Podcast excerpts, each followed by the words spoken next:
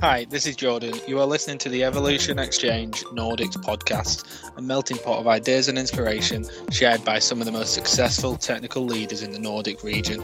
I specialise in the gaming industry, and today I am your host.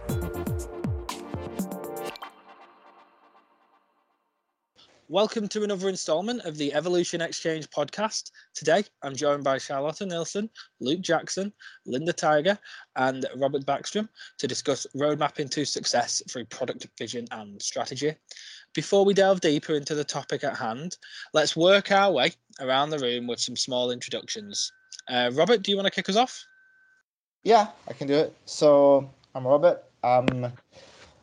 Born and still living in Stockholm. Uh, I started my career within the games industry in 2006. I was part of starting up Fatshark, uh, where I stayed for about, I think it's 12 years, uh, until I, I 2018 left for Raw Fury, where I stayed for another two years. And throughout these years, I've been working mostly within production, either as a as a assistant producer, producer, senior producer, and so, such. Uh, I decided to quit Raw Fury two, two, two years ago because I wanted to, to sort of run my own thing, and that um, start became uh, Aurora Punks, which is uh, uh, like a collective of indie dev studios uh, spread across uh, Sweden and even Europe nowadays, uh, where I'm one of the founders, together with other people from the like oldest from the games industry, such as uh, KM Troedsson from DICE and Alexander Bergendahl from uh, LootLocker, Andrea from Raw Fury, uh, just to name. Matthias Viking from Paradox, which I guess there's some Paradox people here today who might then know. So yeah, so that's a little bit short about me. Brilliant, thank you for that. Uh, Linda? Um, yeah, sure. Uh, hello, everyone. So um, yeah, I started counting and I realized uh, this is the year when I've been uh, 20 years in the industry, more or less. I ki- kicked it off, um, yeah, back in the early 2000s. Uh, I started the, the, the career with within QA functionality and localization over in Glasgow. Um, and since then, I've been sort of moving through different QA production roles uh, within different uh, like studios, um, uh, both in the UK and in Sweden. Um, I took a took a, bit of a sidestep into app development uh, for a few years as well, keeping to a bit more smaller team development for for some time. Uh, but then in 2017, I decided to get back into games and join Paradox. Uh, I first joined as a producer on EU4, then moved to CK2, uh, then took over CK3 to get through the release in 2020. Uh, after that, I went into space and Stellaris, uh, working working as a production director uh, until now, pretty much like this year, I'm heading into a new role as a studio manager for our brand new PDS Studio Black, who's going to be the the home and castle of Crusader Kings. So that's pretty much where I'm at right now. Excellent, thank you, uh, Luke. Sure. Um, so I'm Luke. I'm originally from London, uh, but I, I now live in Stockholm, uh, and I work currently as a product manager on on Candy Crush Saga. Um, so my background is originally uh, programming, computer science. Uh, I started my career uh, six years ago, six-ish, bit more years ago, uh, as at King um, as a junior developer. So worked uh, making new games, um, enjoyed maybe more understanding how you make new games about the audiences and ended up doing more analysis on the games I was making than making the games. So moved more into sort of analytics. Um, and then I worked there for a few years, sort of working on some of the um, live games in the London studio. And then I think that's kind of a natural transition into um, product management. Um, so then eventually, I my first kind of gig there was leading a small team on uh, another Candy Crush game, Candy Crush Friends Saga, um, doing sort of ads monetization, live event scheduling. That's a lot of fun. And then a couple years ago, I decided to um, well, I moved to Stockholm to work on on the big one on on Candy Crush Saga. so that's kind of where I'm focused now a lot on product discovery and sort of building roadmaps, which is why I'm kind of excited for, for today. Uh, brilliant. Uh, last and certainly not least, uh, Charlotta. Yes, of course. Uh, so my name is Charlotta Nilsson and I'm COO at Paradox Interactive. And uh, in my duty is uh, driving the business uh, with the focus on game development. So I'm heading all the studios, uh, tech, analytics, IT, and uh, stuff to make this happen. So I would say the the best thing in my job is that I have to work uh, with so many talented and smart people. So that's really really great. I think I have the best job ever. But uh, I've been in the industry for two years, uh, and before that, I've been working with uh, software development, tech in many different sizes and positions, uh, many senior uh, positions, and I can see so many similarities with also the startup industry where I've been focusing a lot. I'm also on the board for uh, and also Industry Industrifonden, so I see the startup from another angle there as well. Excellent. Uh, so now we've got a context to everyone. Let's move on to the topic in focus.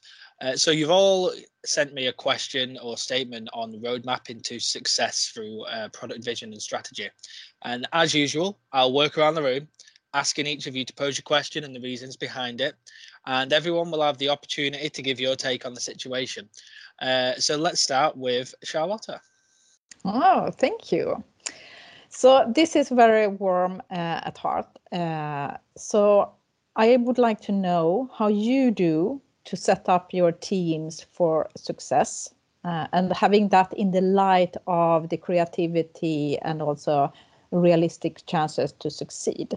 So this is something that I, I spend all my days in, and I think this is crucial uh, to not only hope for magic, even though I think that's important as well. Uh, so I'm super curious to hear. I think if if I may jump in, uh, I, it's a, it's a really I mean it's a question I think we all have to.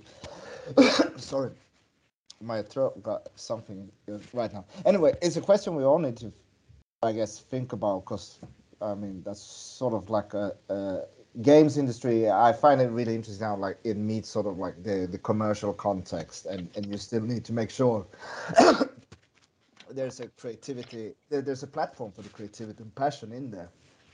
I think, well, we, I mean, it's it's so important to to to to listen to what's important for the devs in, in, like or the teams what in whatever shape and form they act on and i think it's important to to because sometimes I've, it's easy to get like a pre you have you have some some kind of pre pre knowledge or pre assumptions of what you think most teams would be looking for. And it turns out quite often that not, that might not be the case. And I mean, for for within Aurora Punks, we we quite quickly realized, like we identify what was the biggest uh, challenges for for for an upcoming indie studio, like, and obviously it's financing, funding, but also things like being able to secure something that stretches longer than the initial project, not only in funding, but sort of being being able to to focus on something else than just just uh, going through the treadmill of, of like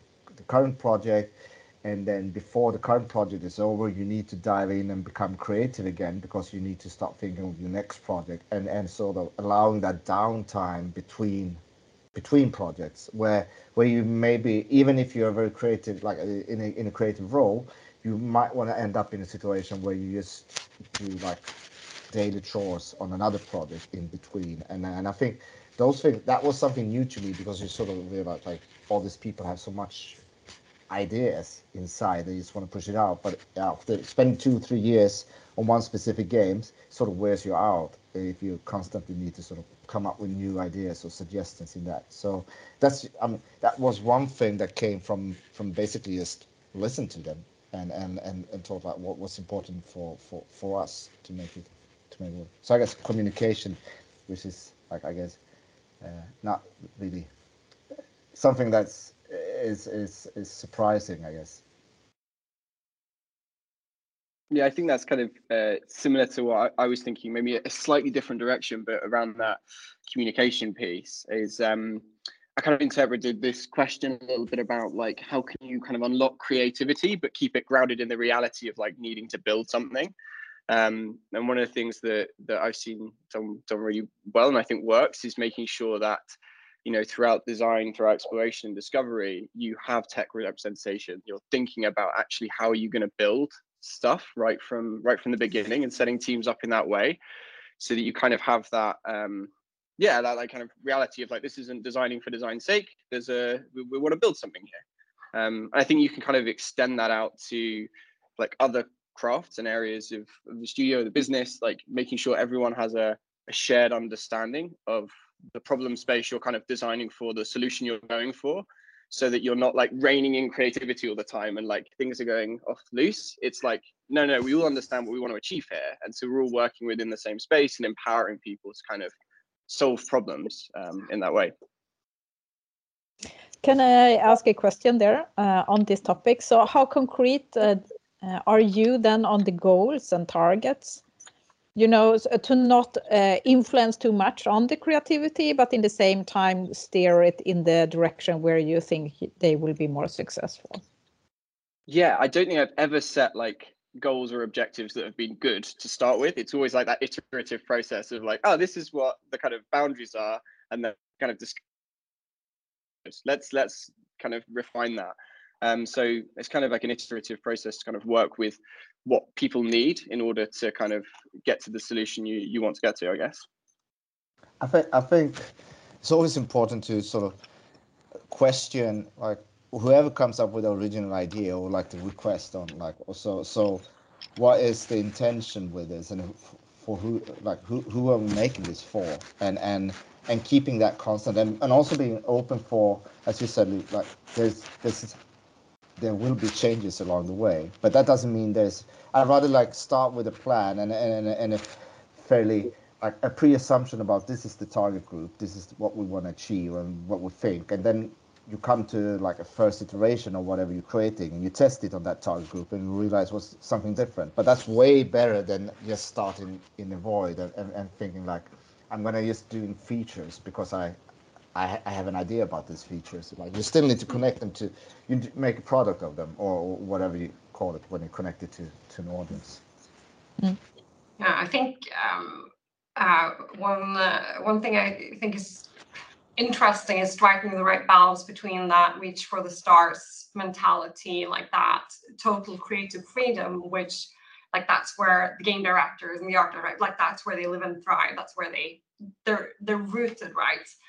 Um, so maybe not having too many like fixed term boundaries to begin with. And as a producer, you just jump straight to like the time and the money and the, you know, the, the, the realism part of it, because that's just in our DNA. Uh, but I think it's important to maybe give that space in the beginning and then support the transition, like funnel that into, well, what's realism what does that look like here? What what are the conditions that we can make this greatness into something achievable with the with what we know right? With with the time and the money and the people uh, the the tech and the like the, the players like all these things. So it's I, the intersection between the dream and the reality i find that is really really interesting because if you if you like impose those limitations you set that box to begin with then what you're going to gradually do is take away the dreaminess uh, and i feel it, it can impact the the will to drive new inventions like the will to explore and expand and to try new things. So it's really you don't want to do it too early because then you're sort of killing the fun out of the creative process. Um, but then I think it's uh, what I've seen been really helpful is involving the creative minds into the planning process. So it doesn't become like, well, they go and do, you know, the, the you know, all the all the designy bits, and then you just dump that somewhere for someone else to work with.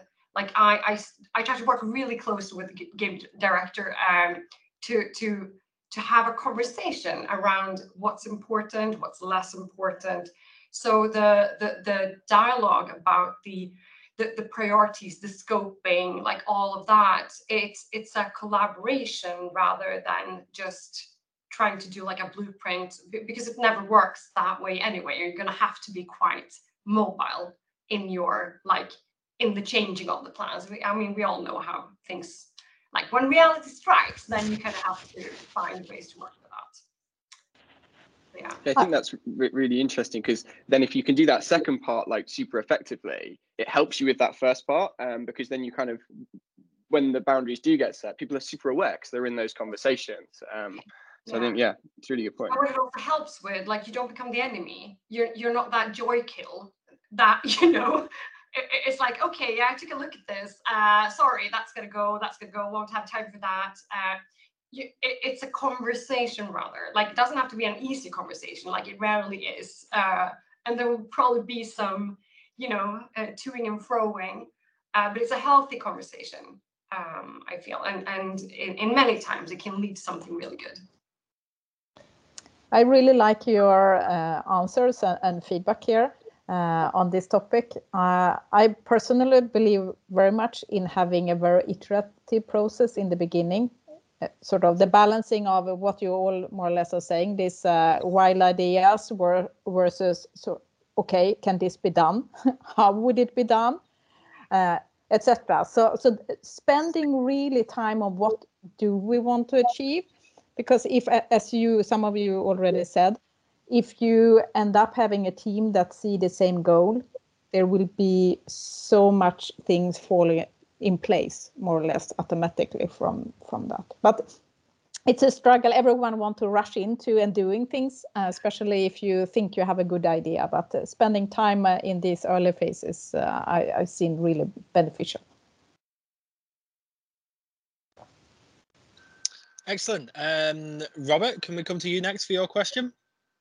Oh yeah, I'm I'm uh, I'm I'm happy actually. I, I I post this question here because I think there's a lot of input to be had.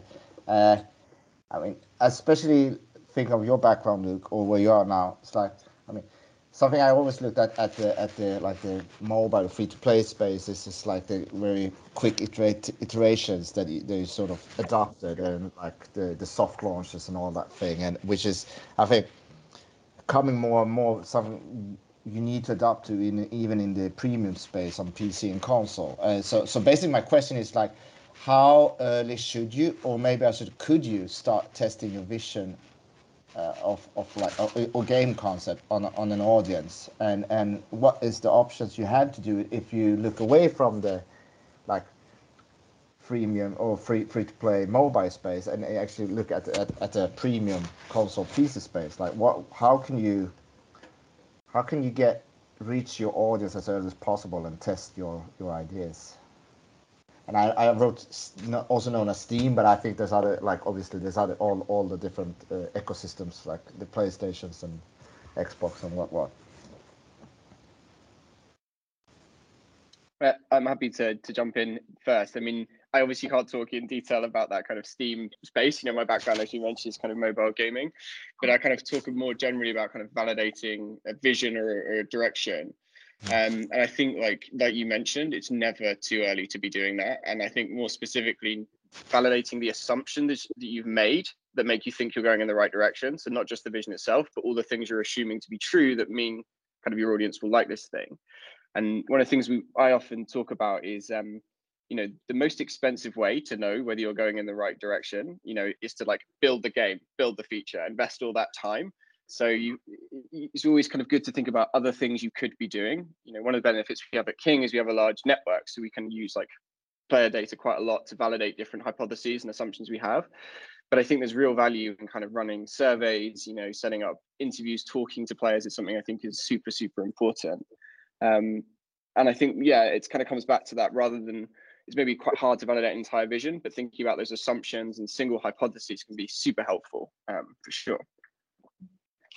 I mean, from from I, I don't have experience from the indie scene, um, so so I can't really, and also limited in terms of like brand new IPs. And of course, that's a whole different ball game. That's a whole different area of complexity. Like how how will you know if this is gonna you know hit the mark or not?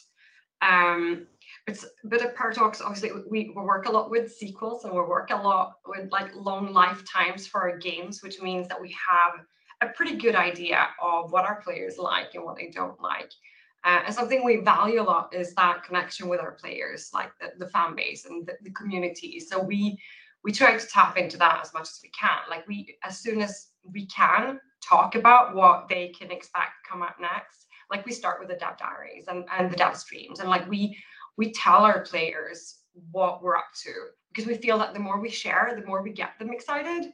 And I mean, we can actually see that because they, you know, they keep playing the, the old game more. I mean, so so it's a direct uh, impact in a way because it's just about getting the excitement up and just talking about the things that we do uh, really helps in that engagement uh, i feel but as i said again that it's easier if you know what you're working with. Um, but um, i mean also uh, we work with betas a lot so that's also one way that we really make sure that um, that what we're doing is good like not just you know bug bug wise right is it is it holding up but also in terms of balancing and like the features are they what the players would look for? Are they um you know are they giving value to the players so we get a lot of really good feedback from from our beta programs uh, for our games as well um, and i know there's early access as well which is probably something that's worth looking into for maybe newer IPs as well. I know we've done that in other areas of Paradox as well, but it comes with a like its own set of challenges as I understand it. I don't have experience myself from that, but uh, that's of course one way to to go for premium titles, right? You yeah, you share early and build from that. Yeah. Uh, I so agree with what you have said. Uh, early is really, really good. Uh, but on the other hand, you can also go too early if you can't be too concrete uh, on your topic, either the core of your game or if it's uh, specific areas you want to know. Because sometimes you get feedback and you need to be able to analyze the feedback as well, depending on if you have something they can play with or, or if you're testing your ideas. So I think it's really worthwhile to to invest in what you really want to have, what you want to understand with sort of bouncing ideas because there is so many opinions out there. Of course, you will get feedback, but how will you know uh, that you you will go right or wrong or so things like that? But as soon as possible, I would say, and that's va- valid uh, everywhere. And uh, the more concrete you can share, uh, having a, a, game, early access, or if you want to, to test something specific, I, I, think it's so worth it because uh, working on your own can sort of lead you in the wrong direction. And uh, early access, especially if you have early access where people are paying for it, I think is the the brutal but the best one because um, money don't lie in that sense. People can say thumbs up, but uh, if they pay for it, it's for real. So that's my best tips. Yeah, no, I mean, there's, uh, I think there's a lot of uh, great, great input here, and and a few things I actually found out. I think, I mean, premium, it used to be. Uh, way back, I think, or especially from the like in the indie scene or like not the smaller devs, it's like you you you were not very data driven, and and that means like you might be listening to a vocal minority on the forums, and and we, uh, something we found out quite early when I was still with Fatshark is like it, when we ran our games that were like in a couple of years down the line in the IP, and we start doing changes. There was always like a one part of the community that was sort of aggravated and another part that loved it. And it was so easy to just we realize we were running from one corner to the next, back and forth. And I, I guess, but there's tools for that. Like there's there's there's telemetry you can add into the games as I see where where are people falling off and and things like that, uh, which I think is great. And there's also ways for you to pro, uh, to test your product at an early stage. I, I, I think like the Steam page where where there's a there's a way for you to test a new IP quite early. Yes, the, like the, the imagery and the visions of it is is, is a affordable way for, for a small developer to, to sort of try out things early and, and see if there's something that takes off. And there's actually quite a lot of insight you can get from like looking at what kind of interaction do I get from the community from my from my store page. Do do they find the the the idea of this game without having tried it yet. Do, do, do, do they find it attractive? And if they don't, you're probably going to be fighting in a, a like a, a uphill uh, battle for, for, for the reminder of the of the development as well. So, yeah. Okay, excellent, fantastic uh, insights so far. Uh, let's change the direction slightly. Uh, Linda, are you ready with your question? Yeah, certainly. So I'm uh, I'm curious going into production mindset here, but how do you create realistic plans in times of uncertainty? Uh, and I mean, you've all lived through the last couple of years, uh, and what we know is that nothing is certain. I mean, game development to begin with uh, usually comes with a set of surprises. Um, but I think we're, we're in uh, even a different like layer of complexity in terms of uncertainty these days, uh, like in terms of just health. And, um, you know, it can be anything from like, hey, can we get the hardware to do this? Or like any sort of set of, uh, yeah, unknowns really. So how, how do you do it? Uh, I, I, one thing that I really, I, I'm, I'm a big champion for is sort of like the avoid like being too detailed in in all the plans and and sort of accept what can what you have to accept. Is like the the the uncertainty you need to accept that and and just make sure to be prepared for for whatever it can bring with you. And and one thing i think is important is like we might not know how long this will take us but as, uh, or if we are going to do all the things that we initially planned for but as long as we do things in the right order, uh, at least that's something we could do. But then we we shouldn't spend too much time on trying to see what's coming around the corner, but just spend that time to be very iterative and look what, what you where are we now? And are we still heading in the right direction? And is there is there a shortcut we can take somewhere? So i think that is a thing. And obviously the the like just add extra layers of certainty or, or, or like extra layers of padding whenever you can because because that's and keep keep it simple i guess. And don't overdo things i guess. Very basic stuff like that. But it's still even how complex it, the, the the organization is uh, or how, how big it is i think just keeping things simple normally is is is the best solution. Like, and then you start detailing things as you go come closer to the target. And when you start getting the data that we talked about in the in the in the previous questions, like when you know what what what is the the challenges, then you start act on it and plan for it. Um, I would uh, suggest uh, some uh, things around the scoping. This is really, really hard because people are very ambitious. Uh, so it, but uh, the the benefit of thinking how you can go so close to the core that you rather have a chance to add on things later on instead of skip things. It, sounds super easy, uh, but it's super super hard. I know that, but that that is uh, the the best tips I, I could give in this area. And then of course to have some padding in the end to to play with when things is changing. Uh, and also this about scoping, uh, the moral of the team is always better when they can add things on. So if you can set the priority on uh, the things that should be done in the game, that you really have all the core stuff in the beginning and ni- more nice to have in the end, you you have a little bit of that flexibility. And on top of that, I would uh, go for scenario planning. Uh, and uh, my experience is at least that when it comes to planning, the, the plan A is usually the sort of easy one. Then the, the hard one is to come up with all the plan B, C, D, and all the others. What if? And of course, Corona happens, things that you never could foresee. No one for, foresee in this way. Uh, so of course, there will always be things you can't foresee. But if you have already had a chance to think through a few, maybe more possible scenarios, uh, it will be easier also to adjust and also maybe be prepared on what consequences it would have. Would that add a half a year to the game development? Do you need extra resources? So you are already prepared on what kind of action you would have to take if if you take that route. So so that would be my five cent.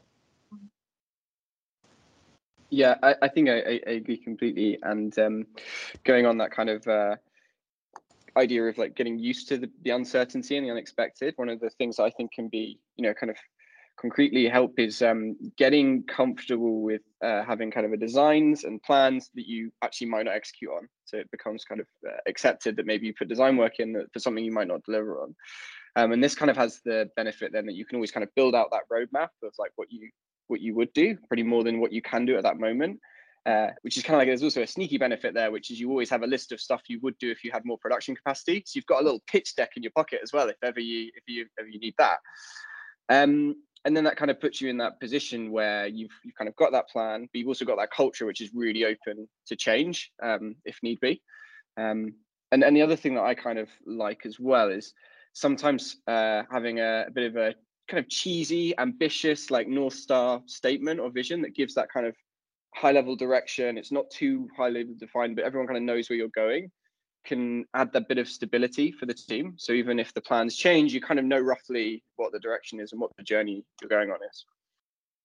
Yeah, I think that's um, that's a really good perspe- perspective and um, also very helpful helpful to the team because I think that's also like one of the um, like not so easy things to, to plan with. Like we, we can all like we can work with the practical, the tangible things uh, to, to plan and plan around. Um, but it's the what the impact of the uncertainty will have on the teams. I think is really interesting. Like what we can we do to help them like mitigate that that stress or that the feeling of uncertainty because that like they, there's uncertainty in every aspect of life right now so we like anything we can do from the project from from the team from the studio to just like you know what? It's okay that we don't know. Um like as soon as i know you will know. And this is like this is the direction right? And the, like this is the big thing that we're heading towards. And it's fine if it changes uh, and you'll like you're with the team all the way even through the uncertainty because i think a lot of people maybe they put it on themselves right? Like oh I, i'm not able to figure this out because things are moving so it's also being that supportive the, the rock through through the uncertainty in some way Yeah. no, really good, really good input. Thank you. Excellent. And uh, last but not least, uh, Luke, are you ready with your question? Yeah. Um, so, so my question is about uh, providing teams with autonomy. Um, so, uh, we've spoken a lot about having a vision and a strategy for where you're going towards, and, and I'm interested to get your thoughts on how do you provide the kind of right level of direction, freedom, and autonomy for your teams when you're kind of executing on your strategy and you're building out that that roadmap. So I love to jump in here because uh, this is so uh, important for me.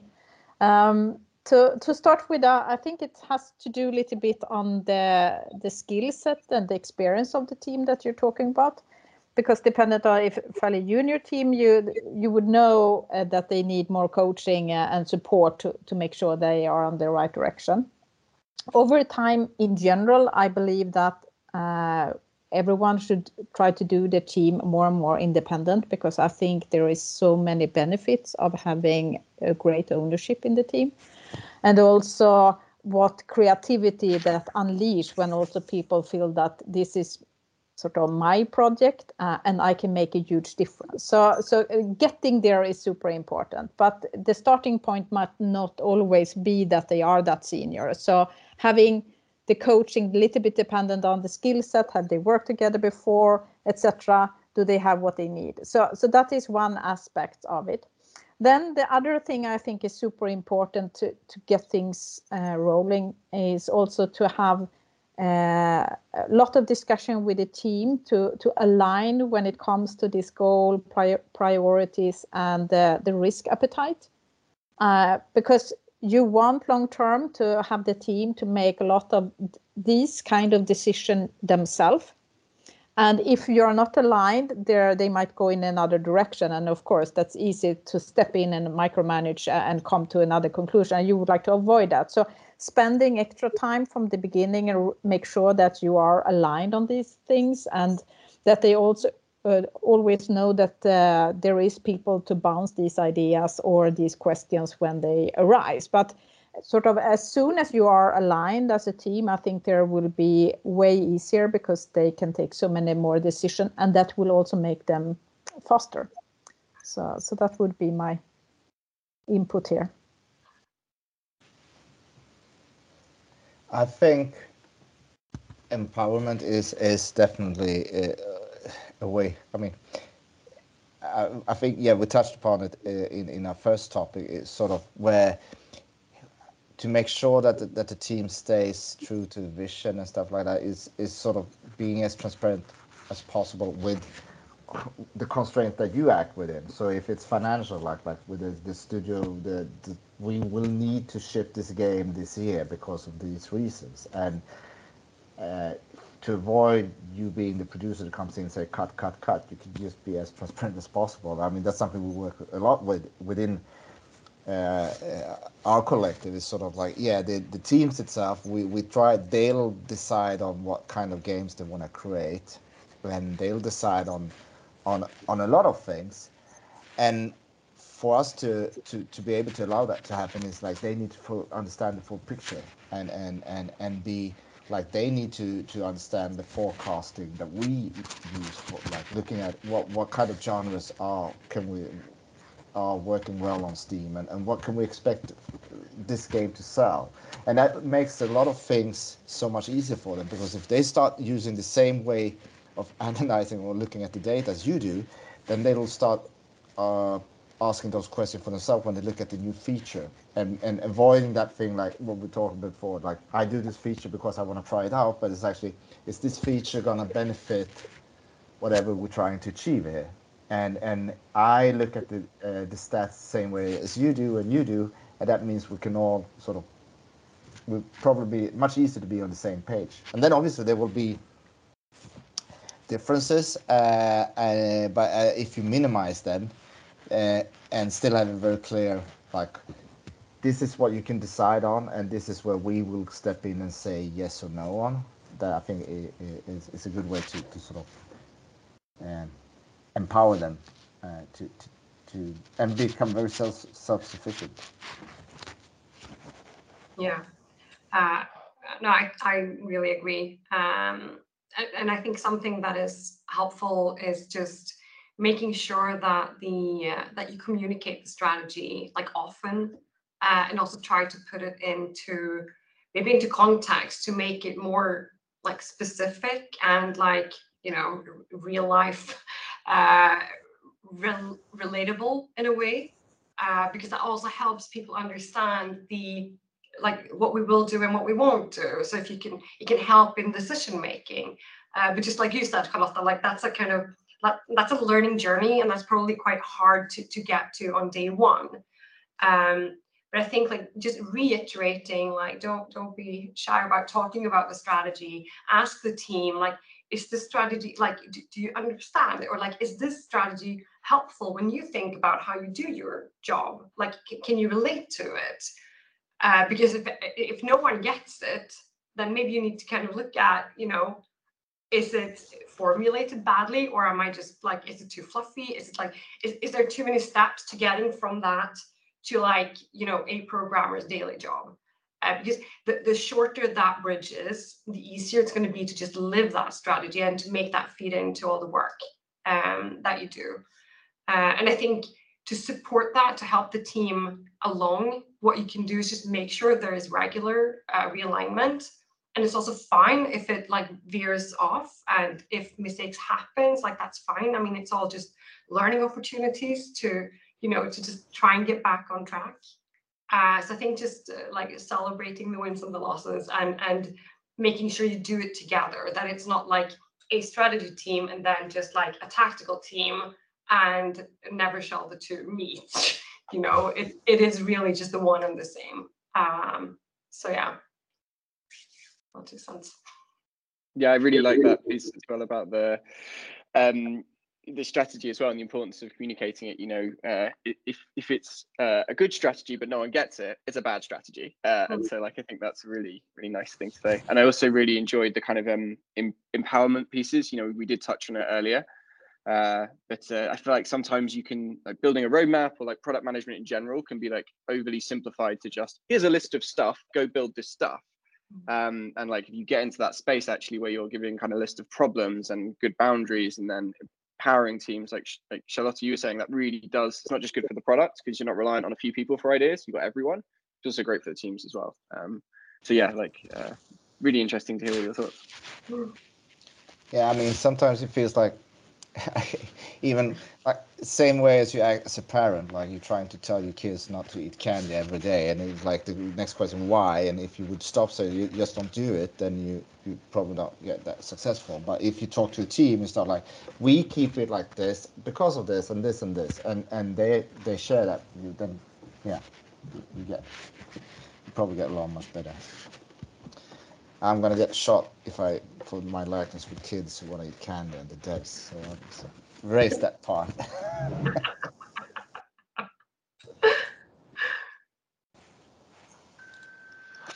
Brilliant. Uh, unless anyone has any final thoughts, then we will leave it there. If you do, just jump in. Don't hesitate. Um, but if not, this has been the Ex- uh, Evolution Exchange podcast. I want to take this opportunity to thank the participants, Charlotta, Luke, Linda, and Robert, for providing your insights into the topic. And thanks everyone else for listening. Uh, if you would like to get involved in one of our upcoming podcasts, reach out to me on LinkedIn or by email at jordan.lound at evolution-nordics.com. And we will see you next time.